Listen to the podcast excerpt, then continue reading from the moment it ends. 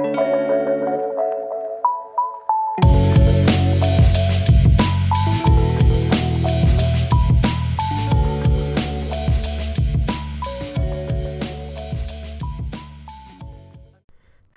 Rothpod listeners. Um, we will not have a full episode for you this week, the second half of our podcast episode, Corrupted, but we do have the first half an hour or so of content for you. We hope you really enjoy. Hello, everybody. Welcome to the Roadie on the Horn podcast. Today is Thursday, July 1st at time of recording.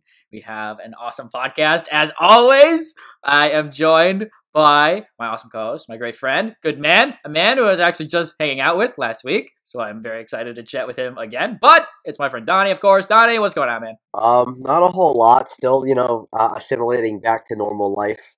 Um, obviously we were away for a couple weeks. I was traveling. Uh, you and I were both traveling, and now we are uh, getting back to normal life. My normal life a little bit different than yours right now because I'm about to be moving. Uh, but you know, just living the dream. How are you doing today? Yeah, doing great. Yeah, as you were saying there, we both for the last week we were hanging out in New Jersey with our friend Dan. That was a good time.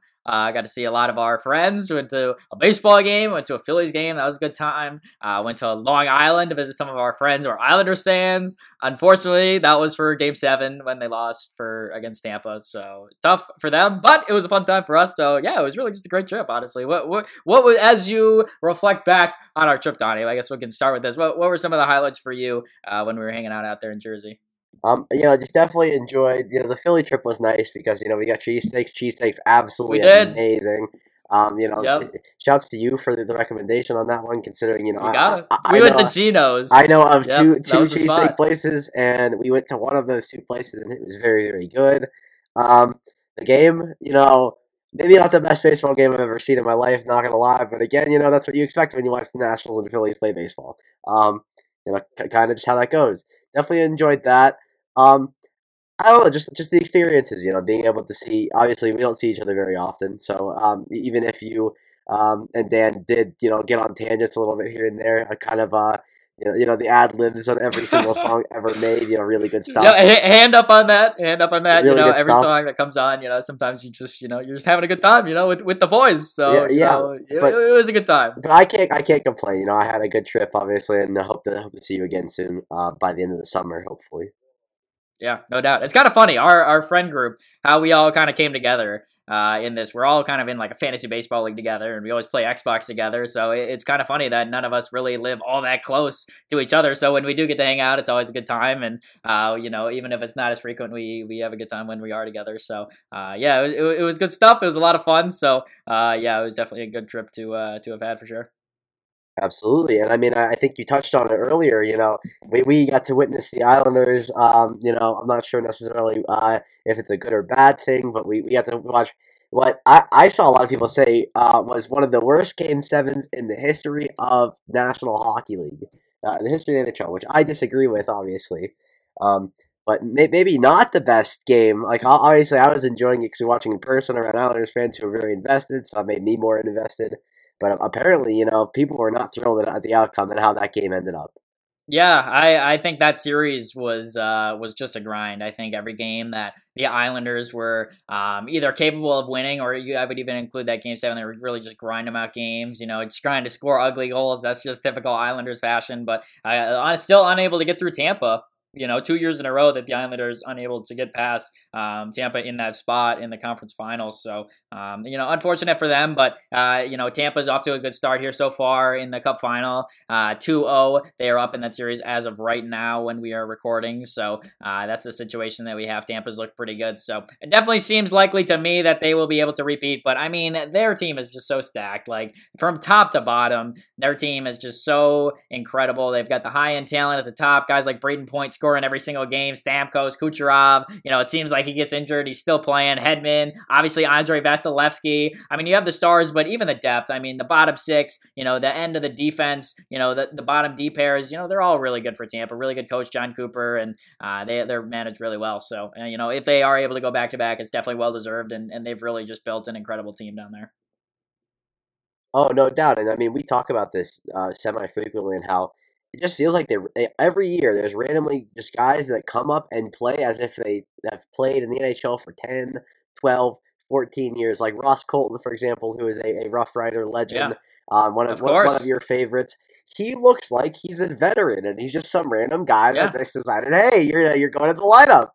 And yeah, uh, rookie this year. I mean, even just their whole bottom six. I mean, I think like Anthony Cirelli is another guy. It's just he kind of came up and you know he's been really good for them. Uh, Coleman was a guy they got in a trade. Yanni Gourde, like all those guys, just have so much skill and speed, and uh, really just kind of fit their play style so well.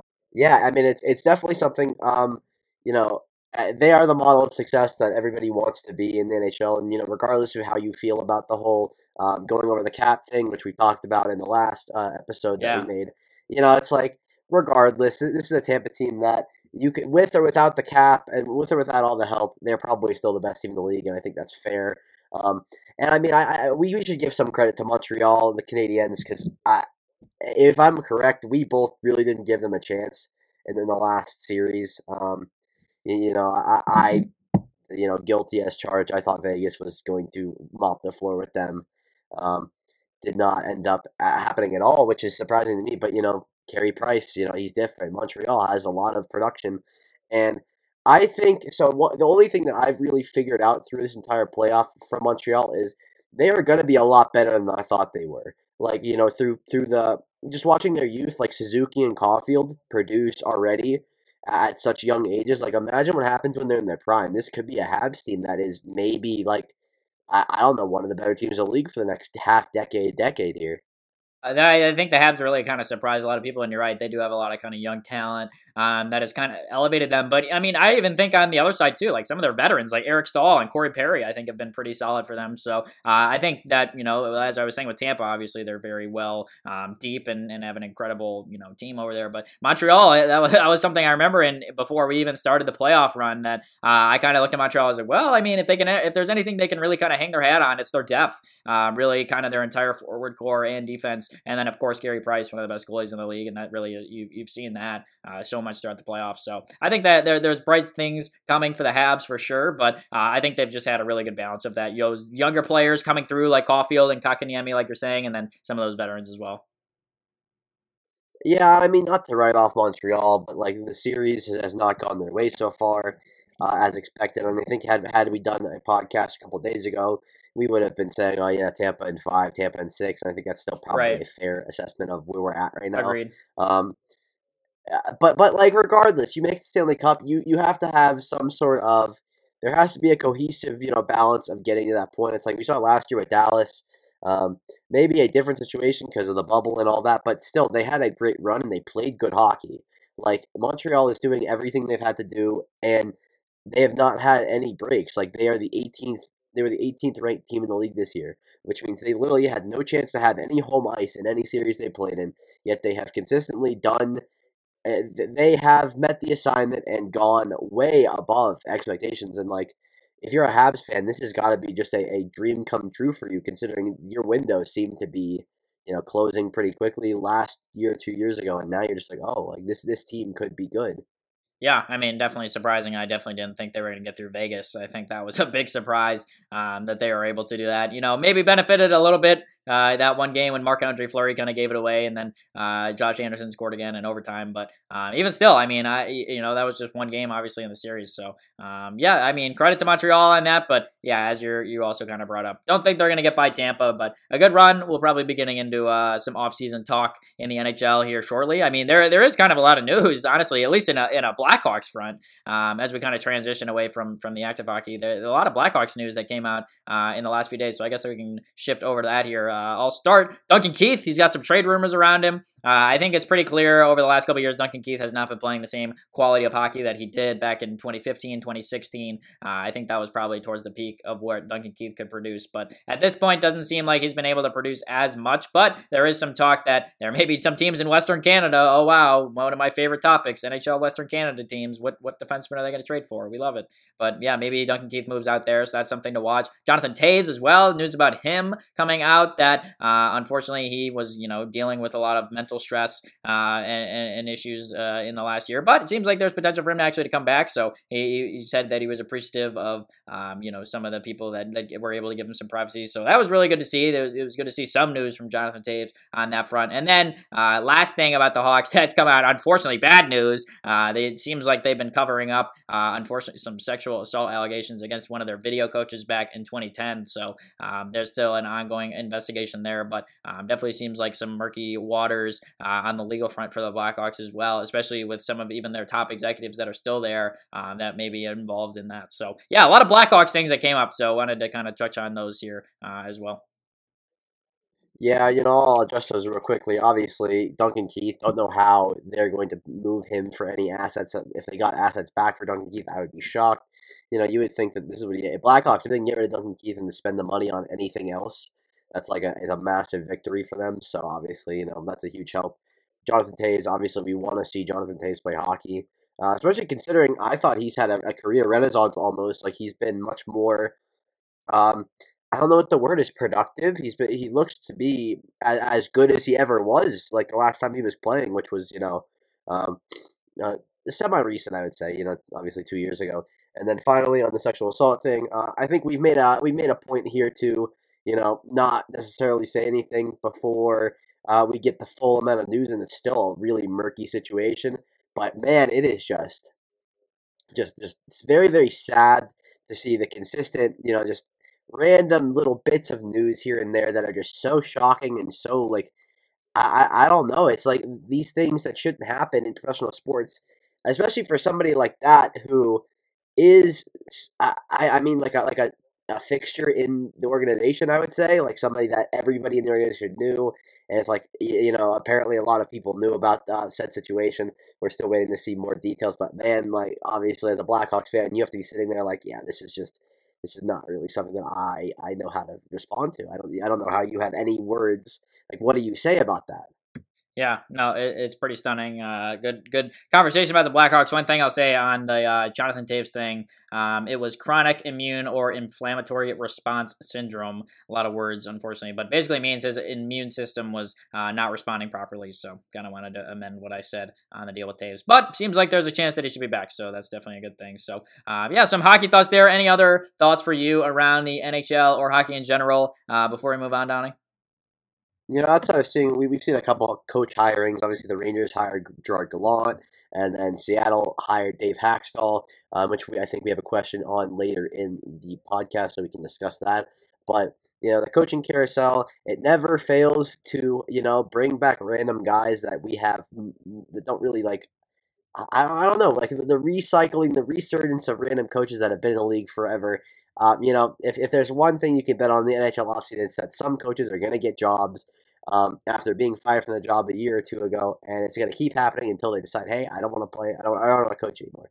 Um, and you know, Dave Hakstol especially is a, oh, great, like like woohoo kind of hire, especially for a team that is, you know, we're, we're talking about a, team that's brand new, probably will not be the, the most talented roster considering my my assumption with Seattle is, you know, we're probably not going to be at the point where we're going to be handing a Seattle team a bunch of talent as Vegas was handed. I could be wrong, and I, you may disagree with me on that, but I'm assuming that Seattle is going to be significantly worse than Vegas is, or Vegas was at least when they first came in the league.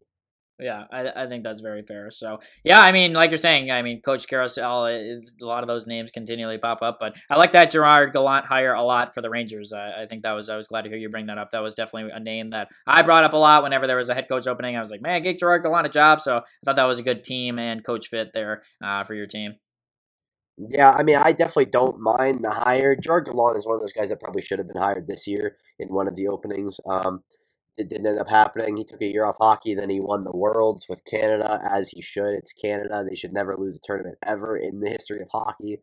Um, but yeah, you know, it'll be definitely interesting to see. It, should be an upgrade on what they had previously. Obviously, they had, um, you know, you hire a college coach. It's really, you know, you're hoping to develop and maybe not necessarily looking to, you know, win it all. And I think, you know, they're definitely in a position, the Rangers, where they need to start trying to win games. And I think the front office, and especially uh, Dolan and gang, are, you know, getting tired or fed up of watching them lose, which is fair. I think Rangers fans in general are tired of watching them lose. And I mean, it's like any sports fan, especially like even you as a Blackhawks fan, you have to be sitting there like, oh, you know, when is it going to get better? Especially because you saw so many good years there. And I think the Rangers are in a similar, similar situation. It's like the Rangers were competitive for a long time. Maybe not like the best team in the world. They were not on the Blackhawks level, but you know, it gets to a point where I guess I do understand where Dolan and them are coming from. Like, oh, yeah, we need to we need to start winning games here. Like this is this is kind of ridiculous, especially with all the luck that they've gotten through draft and all that. So um, I think Gallant makes a lot of sense. Yeah, definitely agree. Good analysis on that one. So yeah, there's some thoughts on hockey. I know we'll definitely be getting into some baseball, basketball, uh, all that good stuff in some of our questions. But one more thing I want to bring up before we get into our questions for this episode. Big news actually out of the NCAA this week. Some name, image, and likeness news. It seems like college athletes are going to start to be able to profit off their own selves, which sounds insane. That that's a real thing that needed to come until now to happen. But it's true. People can profit off themselves in the NCAA now. That's good news. I was really excited to see that. Your guy, D'Eriq King, actually, Donnie, he seemed to be kind of at the forefront. He already released some merchandise. I saw that. So that's obviously a big win for pretty much everybody. There was no reason why college athletes shouldn't have been able to profit off themselves at any point, but it's a thing now. So I was really glad and excited to see that. Yeah, I did see D'Eriq King came out with a little line or whatever. He has his own logo, which is, uh, you know, interesting. If he's a I, I don't know what uh, do you call him a potential Heisman candidate this year? Maybe. Uh, yeah, I think that's fair. There. He's, yeah. Um, if if Miami is good and he plays well, you know, wouldn't be shocked to see him up there in the running. But man, uh, you know, Reggie Bush, it's time. It's time to, to stop. You know, treating Reggie Bush as if he is a pariah and somebody that, that broke the rules and, and killed the sport. Like yeah. you know, just give give him, give him his uh, his his awards back, and you know, let let's let him start going to SC football games again. Let let's come on, guys. Like, like let's think about it here. I saw somebody say this. So he took three hundred grand from from boosters or whatever to play at USC. Eh, he somebody said his estimated through his college career, his estimated profits if he had he been able to sell merch and like do autograph signings and all that would have been anywhere from four to six million dollars. so you know Reggie Bush could have had four to six million dollars in college, yet you know, he, he took a couple hundred grand so he could live life. And, you know, I, I understand, you know, there, there were rules in place, but I, I am fully here. I'm supportive of the whole. We need to uh, just just give him his awards back. Obviously, give him his Heisman back, and let the man live a life um, being recognized for how good he was, rather than you know taking some money to play football in college. Yeah, I agreed with that. Reggie Bush actually had more severe penalty against him than AJ Hinch, who was the manager. Oh, of, the oh, yeah, of course, won the World Absolutely. Series. So let me let me just yeah. note that. But yeah, we, we love our baseball. Yeah, we love uh, our baseball. That's uh that's Rob Manfred always making an appearance on on our show in a in a poor light. So appreciate that one, Rob. Yeah, I don't think Rob Manfred ever comes on in a, in a positive man. I don't think Rob Manfred ever does anything right. And you know, it's not all his fault, but man, he's not good at his job, and that's fine. Like it's something we just got we got to recognize. Yeah, no doubt. All right, let's shift over to our questions this week. We got a bunch of regulars asking questions on our show. That's awesome. We love people who listen to our show and ask us questions. You guys are the best. So we'll start, of course, Roth Podcast, listener Captain Scotty G, the man, of course. He's got a bunch of questions, as he always does. So we're going to start in baseball. So that's good that I got to give Rob Manfred his, his jab, and then we'll talk about his sport. But here we go. First one from Scott. He says, Where did the Giants come from, and did you expect them to be this good? So yeah, good thought here. I mean, I think the San Francisco Giants are um, uh, certainly one of the biggest surprises in really like all of sports uh, this past year. I don't know where that came from. That's your question here. Uh, I mean, a lot of their veteran guys have been really good. A lot of guys we thought were washed, like Buster Posey and Brandon Crawford and Brandon Belt and Evan Longoria before he got hurt. I mean, it's been stunning uh, where they've kind of been able to to get this from, and they're pitching from uh, guys that I didn't really think were all that good, like DeSclafani and Alex Wood and Johnny Cueto has been good in his starts, so it's been really surprising to me where the uh, Giants have been able to position themselves in such a good division with the Dodgers and the Padres in your division. Very stunning, but uh, definitely didn't expect this from the Giants, and uh, you know I'm interested to see how long it will last. Uh, I don't think I really view them even as a World Series contender, even though they've been clearly one of the best teams in baseball so far this year. But um, I still don't necessarily buy that it'll turn into October success. But I mean, you can't really deny how good they've been so far this year. Donnie, you watch a ton of NOS baseball over there with the Dodgers. What's kind of your thoughts on how the Giants have been this year? Um, you know, the Giants have had a weaker schedule than, than a lot of other um, high end teams in the league, uh, albeit, you know, that doesn't really matter considering you have to win games regardless of who you play. You're still playing decent baseball teams. It's like even, you know, the Pirates are 29 and 50 right now. The Pirates have won 29 games this year. That is an abysmal, abysmal baseball team. So you have to manage to win games when you do play them. Um, you know, definitely credit to uh, the pitching is first and foremost like the, the biggest thing. It's like Gausman looks like a Cy Young candidate. DeSclafani has been very good outside of pitching against the Dodgers. Um, as you said, uh, legend Al Wood out here grinding. Cueto's pitched great. The bullpen has been surprisingly positive, considering that it's a bunch of no-name idiots. Um, no offense if, if, any of the no-name idiots happen to listen to the podcast, which is it's not happening, so it doesn't matter. Um, but yeah, a lot of random players, and again, like you know, as you said, Buster Posey, guys like that, Evan Longoria, who are out here, Renaissance career type. Chase, it's wild. Um, I do think they will run into some issues down the stretch playing the Padres and the Dodgers. They are three and eight this year against the Dodgers, I believe, um, which is not ideal, and they do have to play the Dodgers at least two or three more series. So I, I would say that's going to be a, a, tough one for them, considering the Dodgers are better than them. I would say um, nine out of ten times. But yeah, you know, definitely credit. I think the Giants at this point, they're 21 games over 500, so that is um, basically clinching a wild card spot at this point, unless they have a total collapse, which would be very, very hard to believe considering they're still playing good ball. Um, yeah, definitely the surprise uh, of the league this year. I don't think they're going to end up winning the division. I don't think they'll end up being second, but I do think they'll end up being a close third um, and, and, being a wild card team, especially considering uh, we talked about this in, in our season preview. The NL is really bad. Like the NL NL baseball is really really mediocre this year. I don't know if yeah, you, it uh, is. you know looked at things, but there are a lot of teams that are sub 500 that uh, you know as we mentioned like earlier the Phillies. The Phillies should be better than a 500 baseball team, I think. Like I could be wrong in that. And they are they are 5 games under now, which is, you know, I guess not shocking cuz the Phillies, but yeah, you know, the Giants are definitely in a position to where they will at the very least cruise into wild card spot, and that's a dub for them considering, you know, this is a team that looks like they're rebuilding at least. Yeah, I think that's really good analysis, and I'm glad you brought up there how the NL is so mediocre. Literally, the NL East, the NL East gets me mad every time I think about the NL East because take any team in the NL East, and I could tell you that they could finish first in the division or they could finish last in the division. And I think like the most underdog, like surprising is like, well, you probably couldn't say like the Marlins are winning the division. Like, yeah, I don't think the Marlins are winning the division, but the Marlins run differential is like plus forty, and everyone else is like bad. Like, I don't, I don't understand this division at all. The, the NL East, so I mean, not that this was where the question was, but you brought it up there, Donnie. I think kind of back uh, to get myself on track because the NL East it, it pisses me off, so I had to address it since it was brought up. But back to the Giants, I think kind of the better thought is neither of us really see them as kind of keeping up this success in October. Like, what would it take what would it take the Giants to, you know, have happen for us to start taking them seriously? And I think kind of the only thought I would have is if they had a big time splash at the trade deadline. I'm not even sure who necessarily that would be at this point. I feel like the trade talk hasn't been that hot yet. But if the Giants go out there and trade for, you know, a significant, huge, big name starter or a huge bat in the middle of their lineup, you know, maybe I start to take the Giants a little bit more seriously. But I still think that the Dodgers and Padres definitely have the upper hand um, once we start to get, you know, into more competitive baseball as the summer goes on. Yeah, I would agree. Uh, the Giants would have to add what I'd probably say a starting like a high end outfielder, and I don't know maybe like upgrade on like Donovan Solano type player to to where they'd have a strong line, and then they'd also have to have their lineup be healthy, which is you know definitely easier said than done considering that is a with older teams especially I feel like in baseball we see a lot of injuries and a lot of just random like you know the 10 15 20 days out uh, at a time and we're seeing that right now with I think they're missing Belt and Longoria, as you would know via fantasy. Um, so so that, that definitely does not help. Um, just years years like this, where if they have nagging injuries or guys that miss months at a time, the Giants are one team that cannot afford to have like guys like that miss games. Like as good as you know Steven Duggar has been or LaMonte Wade Jr. It's like you know we're at a point where you know you kind of have to rely on your big dogs, like the guys that are getting paid big money, and you know if the, if the Giants don't have those guys, they could run into some major issues.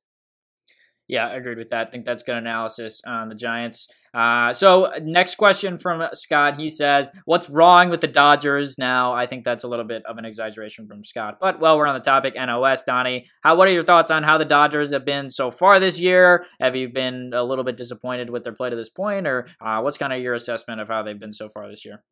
I mean, they, they had one stretch where they had really bad baseball there, so it's definitely like the majority of the season when they're playing, they're playing good baseball and they're winning games. Uh, they do have some, some um, issues. Uh, obviously, they've had major injury problems this year, and now there's a Trevor Bauer scandal um, situation that we will talk about probably next week when there's more information. Um, but yeah, all in all, I'd say the Dodgers are playing pretty much to to be expected. It's like most teams when they lose. So it's like the Dodgers have missed. Corey Seager's been out for over a month now. Cody Bellinger's missed about 40 games this year, 30, 40 games this year. Um, maybe more. Maybe I, I can't tell you the exact amount. Um, Muncy was hurt. Turner missed a couple games. Uh, you know, the only player that's really been consistent in the lineup this year is Chris Taylor. It's like Mookie Betts has been underwhelming, uh, albeit you know it's Mookie Betts. You're going to get good performance out of him regardless. Um, but yeah, you, you would just expect uh, down the stretch once these guys start catching their uh, you know catching their wave a little bit. It's like Max Muncy's having the best year of his career. He's literally the best first baseman in baseball. Um, outside of maybe Vlad. So that's that's definitely an ideal situation for them uh, in terms of his production. He's literally leading every category.